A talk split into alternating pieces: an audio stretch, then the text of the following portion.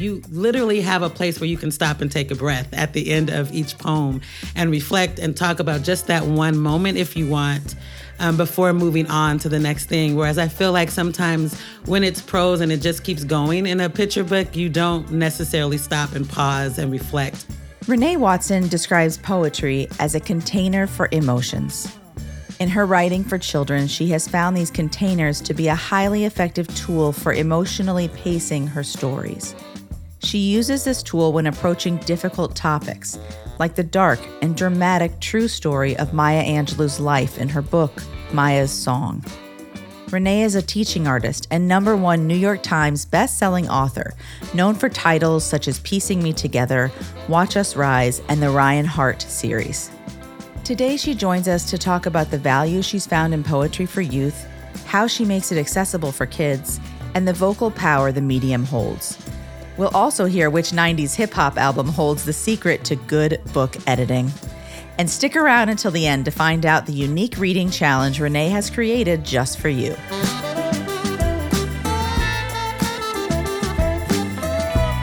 My name is Jordan Lloyd Bookey, and this is The Reading Culture, a show where we speak with authors and reading enthusiasts to explore ways to build a stronger culture of reading in our communities. We dive into their personal experiences, their inspirations, and why their stories and ideas motivate kids to read more. So, Renée, let's start with you telling me about some of your early experiences with reading. You know, if there was a particular teacher or librarian who had an impact on your on your reading life. I had several teachers. I'm so fortunate in that I had a lot of people in my family who modeled reading and um, at school. So, school wise, my earliest memory of a teacher handing me books and encouraging me not just to read, but to also tell my story was my second grade teacher. She, um, I just remember loving going into the classroom. She always had books for us to choose that were in this little nook in the back of the room that we could go read if we finished work early or something like that. And so that teacher is also the one who when I gave her a 21 page story that I wrote on my own at home, not as an assignment, she actually read it and gave me feedback and, and got me a journal and said, I want you to keep writing. I think you're going to be a writer one day. Yeah, you did become a writer, a very successful one at that. You write in a lot of different formats and you've done picture books, novels, poems. Can you talk a bit about how your experience with poetry informs these other types of writing? Poetry is about kind of getting to the heart of the matter quickly. It's how can you tell the biggest idea with the less amount of words and the most impact.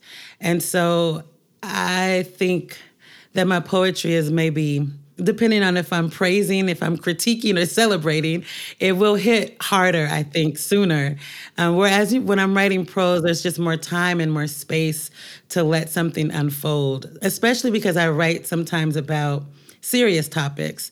I am thinking about how can I care about my reader through this text and make sure that they're okay as they're reading these hard things. So, for instance, piecing me together, there are pages that are just one sentence or one paragraph and then there are some that are longer more you know full prose more traditional chapters. And i was thinking about space and breath and giving the character a moment to kind of exhale after they've just said read something a little heavy. And then if it's more lighthearted maybe there could be more words on the page because i don't need to hold you and care for you in that moment as as intently yeah. It's like you're using your poetry as like a way to care for your reader. Yeah. So each page is kind of a container for the emotion that the character is going through. And I think I got all of that. I learned how to do that by studying poetry.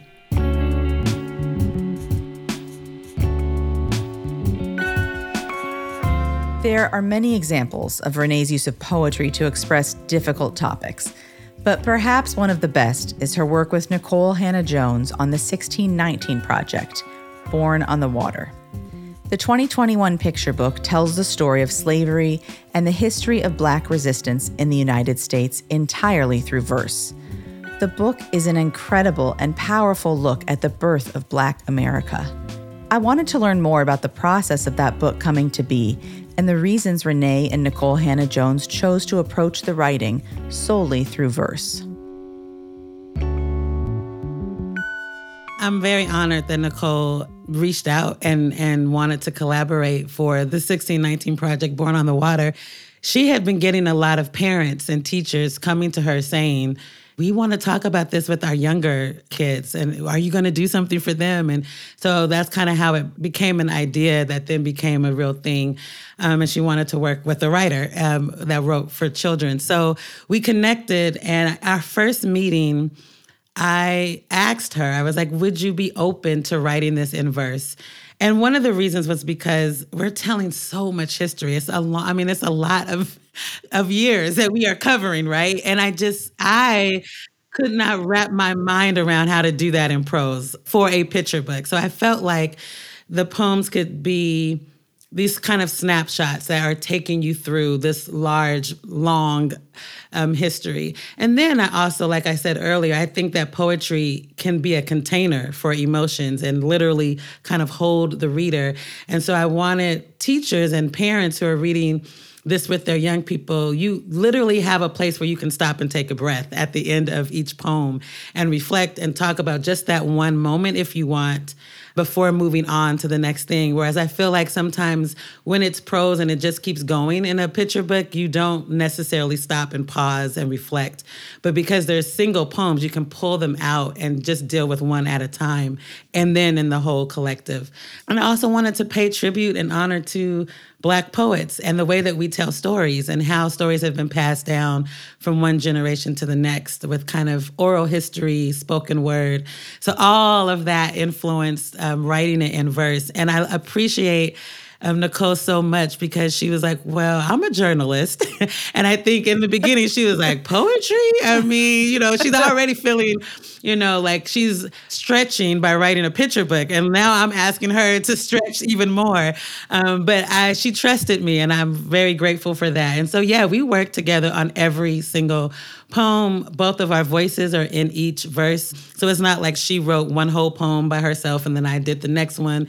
Our lines are intertwined throughout the whole book. And at this point, there are some parts that I like, I can't even remember who wrote that one, who wrote this stanza or who wrote that line because we really worked so well together and were very intentional about making sure our voices blended. And so, yeah, it was an honor to work with her on that. And we both also really wanted to start in West Africa before the people were enslaved to make sure that young people reading this also know that their legacy is not just struggle and strife and enduring and overcoming, but that they we come from a people of great strength and brilliance and that they were humans and they were they were living their lives and that and that that was taken from them. Uh, that was important for us to start with joy and with them being happy and singing and building and loving each other. I never thought that i would write about slavery. It was a topic i just was not interested in touching in my work i am glad that, that i thought about it. And I remember my mother, I was stressing about if I should do it or not.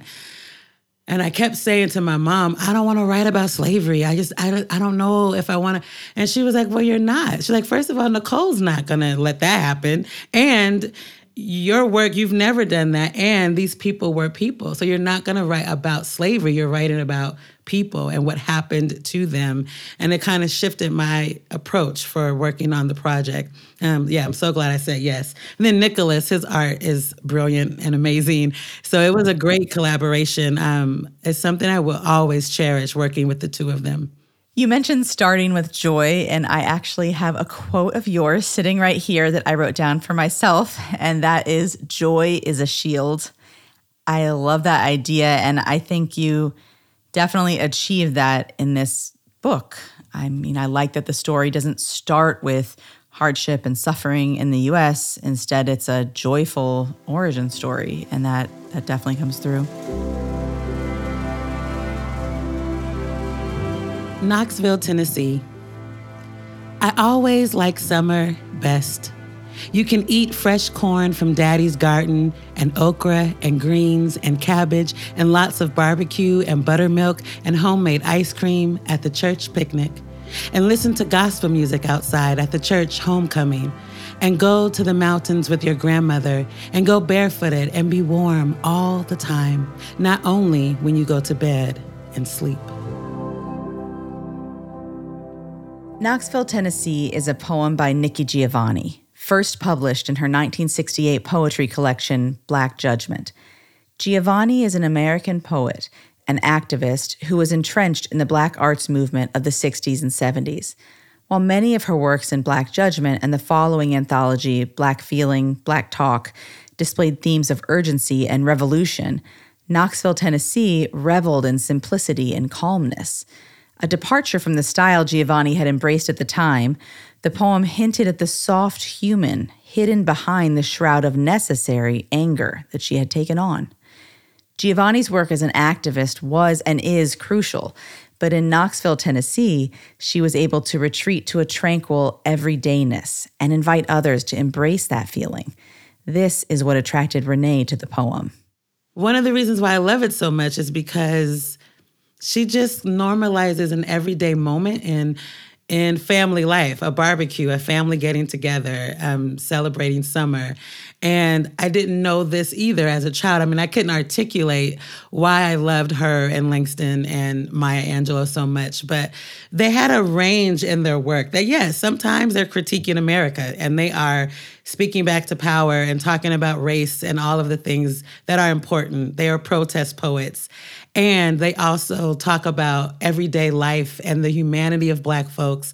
And I needed that balance. Um, a lot of times in school, we were just taught through this lens of slavery, the civil rights movement, you know, and very rarely was I given a book that was just black folks loving each other and caring about each other and not having to talk about fighting for freedom or anything like that. So I love Knoxville, Tennessee, the reason I love chocolate and uh, so many of her poems that are these little snapshots of just humanity and everydayness of blackness. Yeah, absolutely.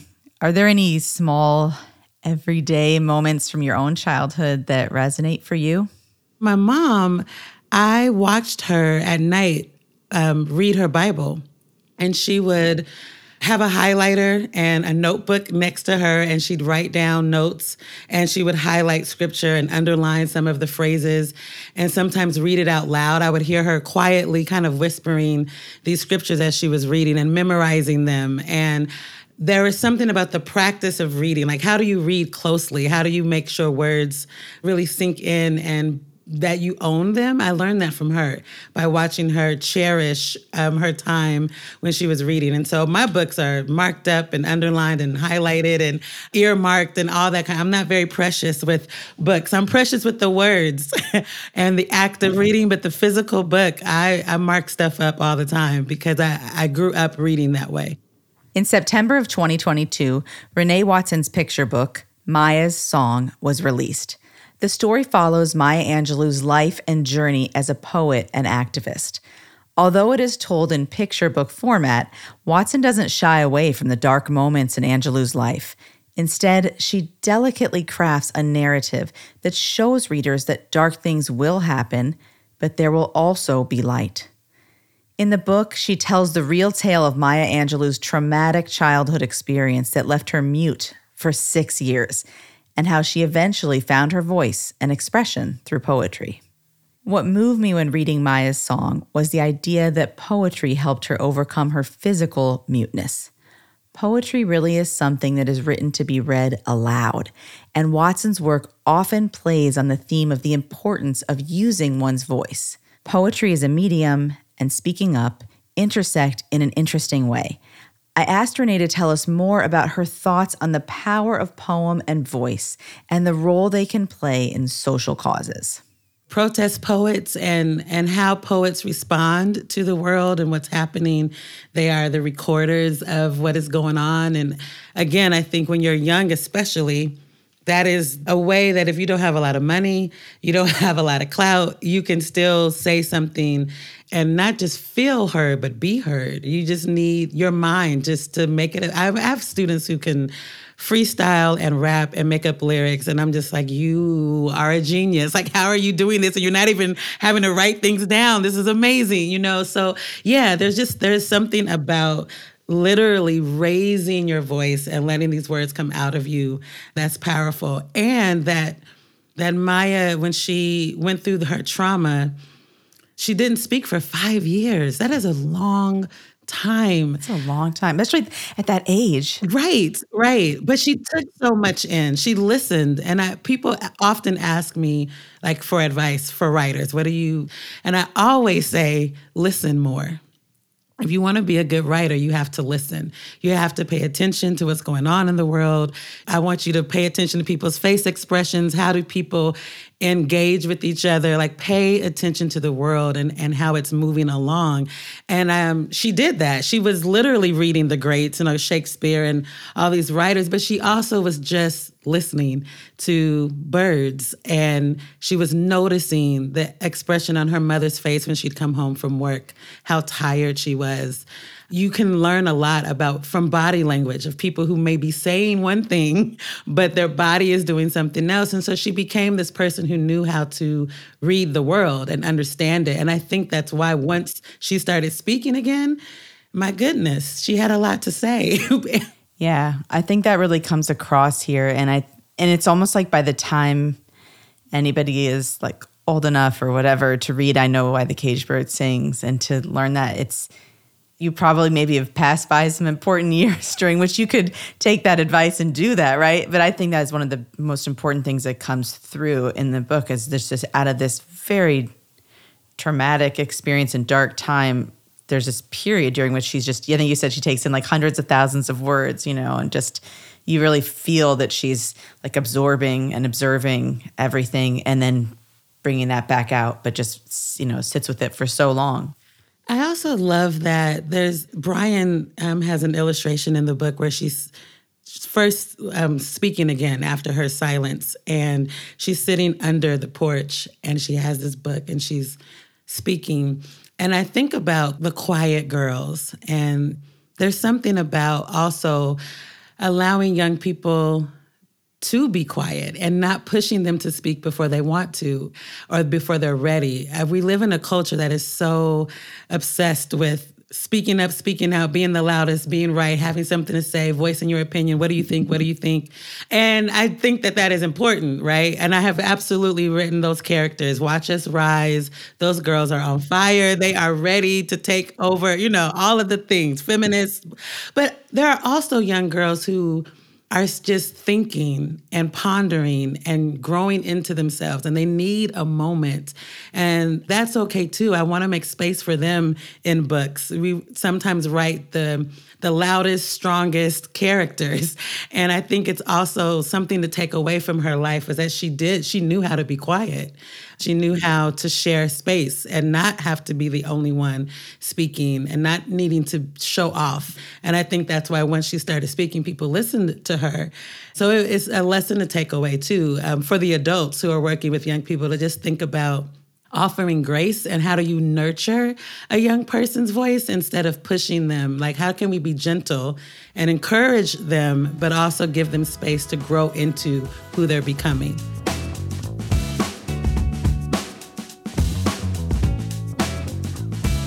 Outside of writing herself, Renée has dedicated a great deal of her life to teaching the craft to others. She was a writer in residence for over 20 years in public schools and has taught various programs and workshops across the country for both adults and youth. As exemplified by Maya's song, her work is frequently centered around poetry as a way to deal with trauma. Despite the emotional and educational value that poetry can provide, Often, even adults have a difficult time fully understanding and embracing the medium.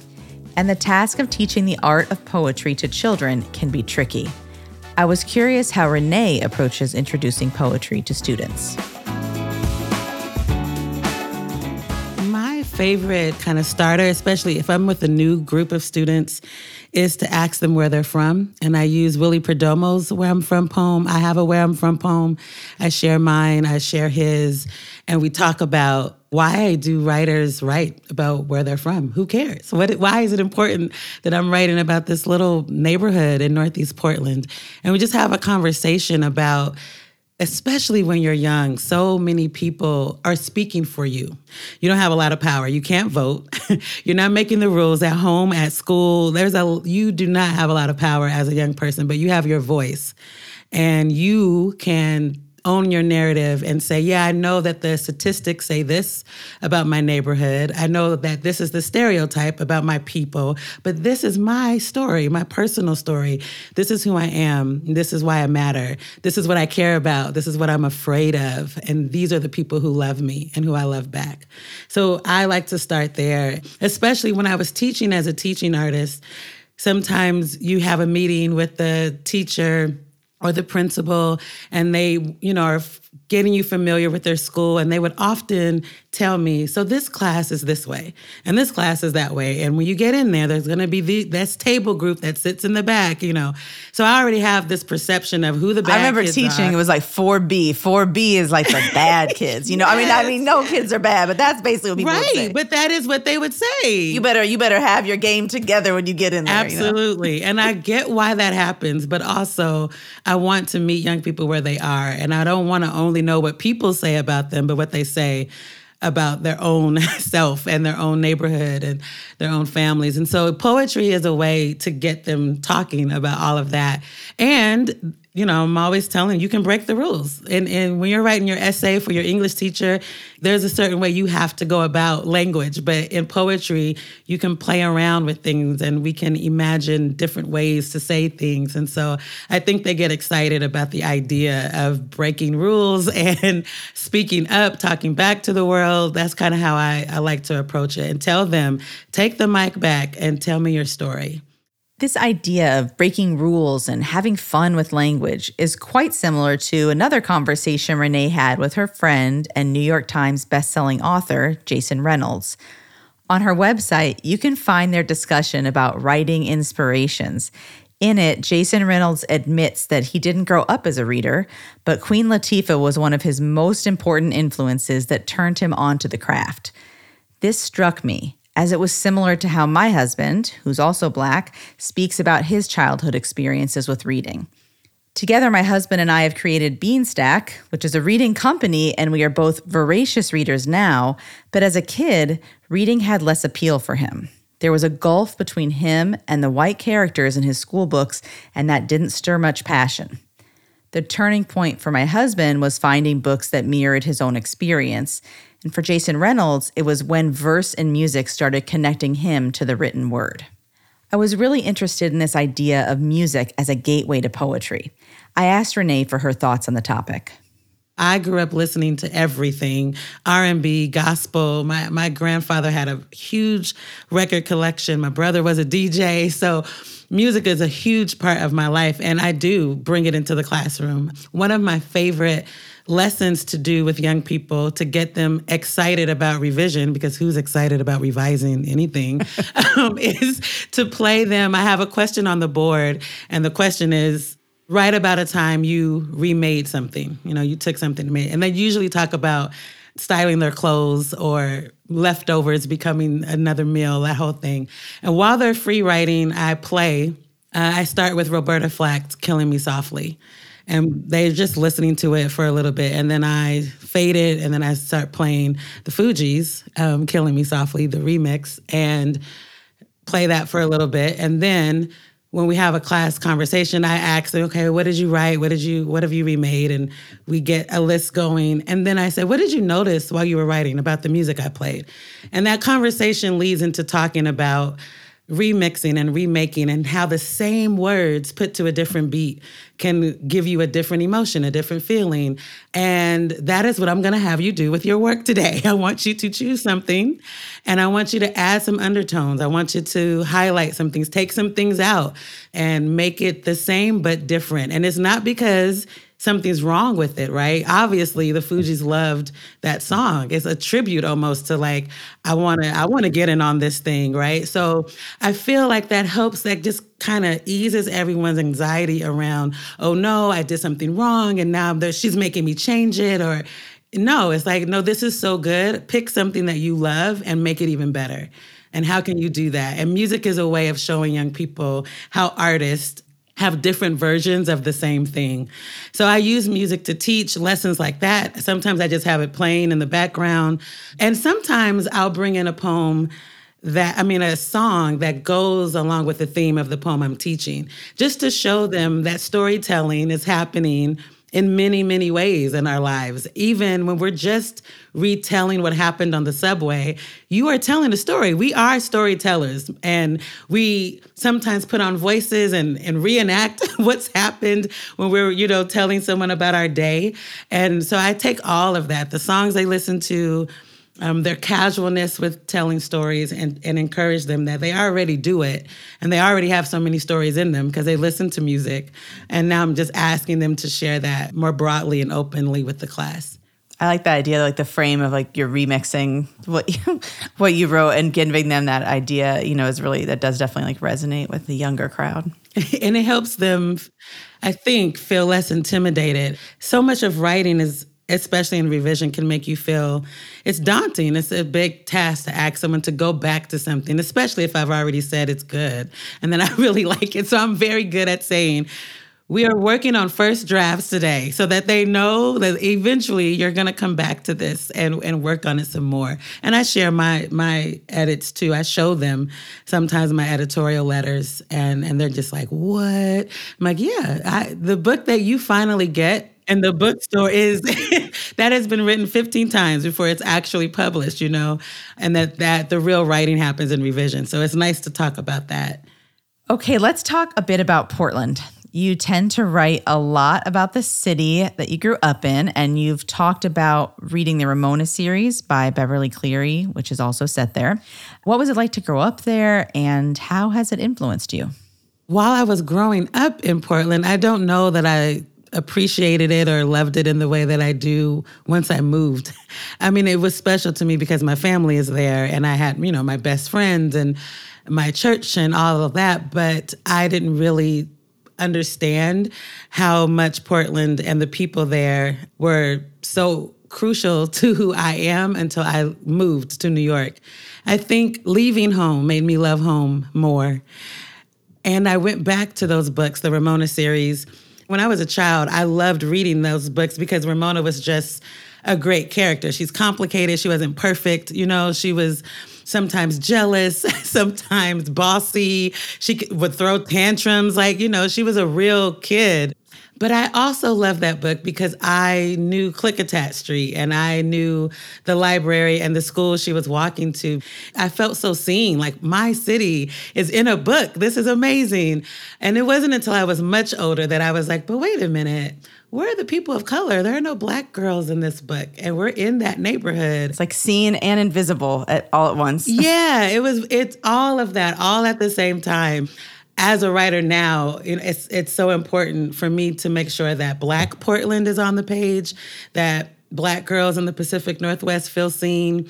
I think about how history is taught in our schools, and a lot of times we're told about the Great Migration from the South to the North and it kind of stops there. We don't really learn about Black folks and how they got to the West or the Pacific Northwest. And so, yeah, it's important for me to make sure that that's a part of the narrative too, and just to help, um, hopefully, like expand what we consider to be Black stories and Black narratives. We're everywhere, and and we're even in Oregon, and so I want to make sure that those stories are told. On that note, you just released the newest installment of the Ryan Hart series with Ways to Share Joy. It's a wonderful book. And in all the books, you are really bringing representation to Portland. Ryan Hart is this adorable character. She's very passionate and resilient and courageous. And my daughter totally loves her, as do I. Her story and the book overall are really a remix to the Ramona series, which had such a strong impact on you growing up. So maybe you could talk a bit about what writing the Ryan Hart series has been like for you. Yeah, it's like my ode to Portland, my ode to the Ramona series and Beverly Cleary. I think Ryan and Ramona would be friends if they were growing up at the same time. Uh, Ryan is, we begin the series with her in the fourth grade, and she's trying to grow into her name. Her name is Ryan, which means king, and her parents are always telling her, "Be who we named you to be. We want you to be a leader. We want you to be thoughtful and kind." And that's hard when you're 10. It's hard when you're grown, but it's especially hard when you're 10. And so sometimes she gets it right and sometimes she doesn't. And the series kind of follows her in trying to live up to her name. So she's dealing with for what when you're that age is, you know, big issues, friendship, drama and bullying and also finding your voice, which is a common theme through most of my books. Ryan learns about joy versus happiness. And her grandmother is teaching her that horrible things are going to always happen, but you have a choice to hold on to your joy. And so you might not be happy about what's going on, but you can still be grateful for things. There's still something good to praise. Life is always bittersweet. You know, in the same day, you could get the best news and the worst news. The same week, you'll have some good days and some not so good days. And so, how, what do you do with that as a kid with all those emotions? And so, Ryan is figuring that out in this book. And I'm excited to share it with young people. You know, this is the third book of the series. There's going to be four. And then we say goodbye to Ryan as she is graduating from fifth grade, going into middle school. Yeah, well, you spend a lot of time in elementary and middle schools yourself. Are there any moments or experiences during your many school and library visits that really stand out to you? One thing that's very, very touching to me is when I see young people who are wearing the same hairstyle of the character. and they are they feel so proud that their hair looks like Ryan's hair. This happened a lot with Born on the Water too. A lot of pictures were being taken. We were getting tagged of girls doing their hair like the girl in the book. And there's something that is just so powerful to me. Black hair is such I don't know, a badge of pride and honor and also something that gets criticized and critiqued and talked about and misunderstood and all the things. So to have little black girls loving their hair and feeling seen because of characters on a book is really powerful and moving to me. For today's episode, Renée has prepared a reading challenge with a theme of writing in verse. It's called Voice Through Verse. I'll let her take it from here. So, we've talked a lot about poetry and prose today. So, my challenge is to read poetry books and novels in verse. And some that I recommend are One Last Word by Nikki Grimes and Reckless Glorious Girl by Ellen Hagan. And after you read that, uh, my challenge is to write a poem in response to one of the poems that you read. All of our listeners can join Renée's reading challenge, Voice Through Verse by visiting thereadingculturepod.com. There you can find all the details and recommendations and check out all of our past reading challenges from guests like Meg Medina and Karina Yan Glaser. And now it's time for today's Beanstack featured librarian. My name is Pat Toney. I'm a children's services librarian um, at Oakland Public Library in California. A book I like to recommend to teens is The Firekeeper's Daughter by Angeline Boulley. It's a book that stuck with me. It's got a lot of passion and power. I love the story about um, the strength of the women in the family, as well as the modern day tale of Native Americans. And uh, after reading um, Tommy Orange's There There, I think it's just great to provide more information about modern day Native society. So, yeah, that's one I really like to recommend for teens.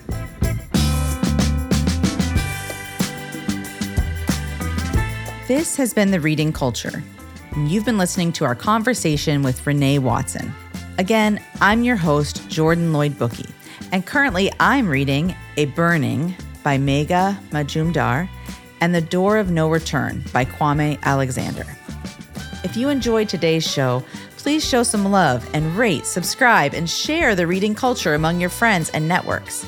To learn more about how you can help grow your community's reading culture, you can check out all of our resources on beanstack.com.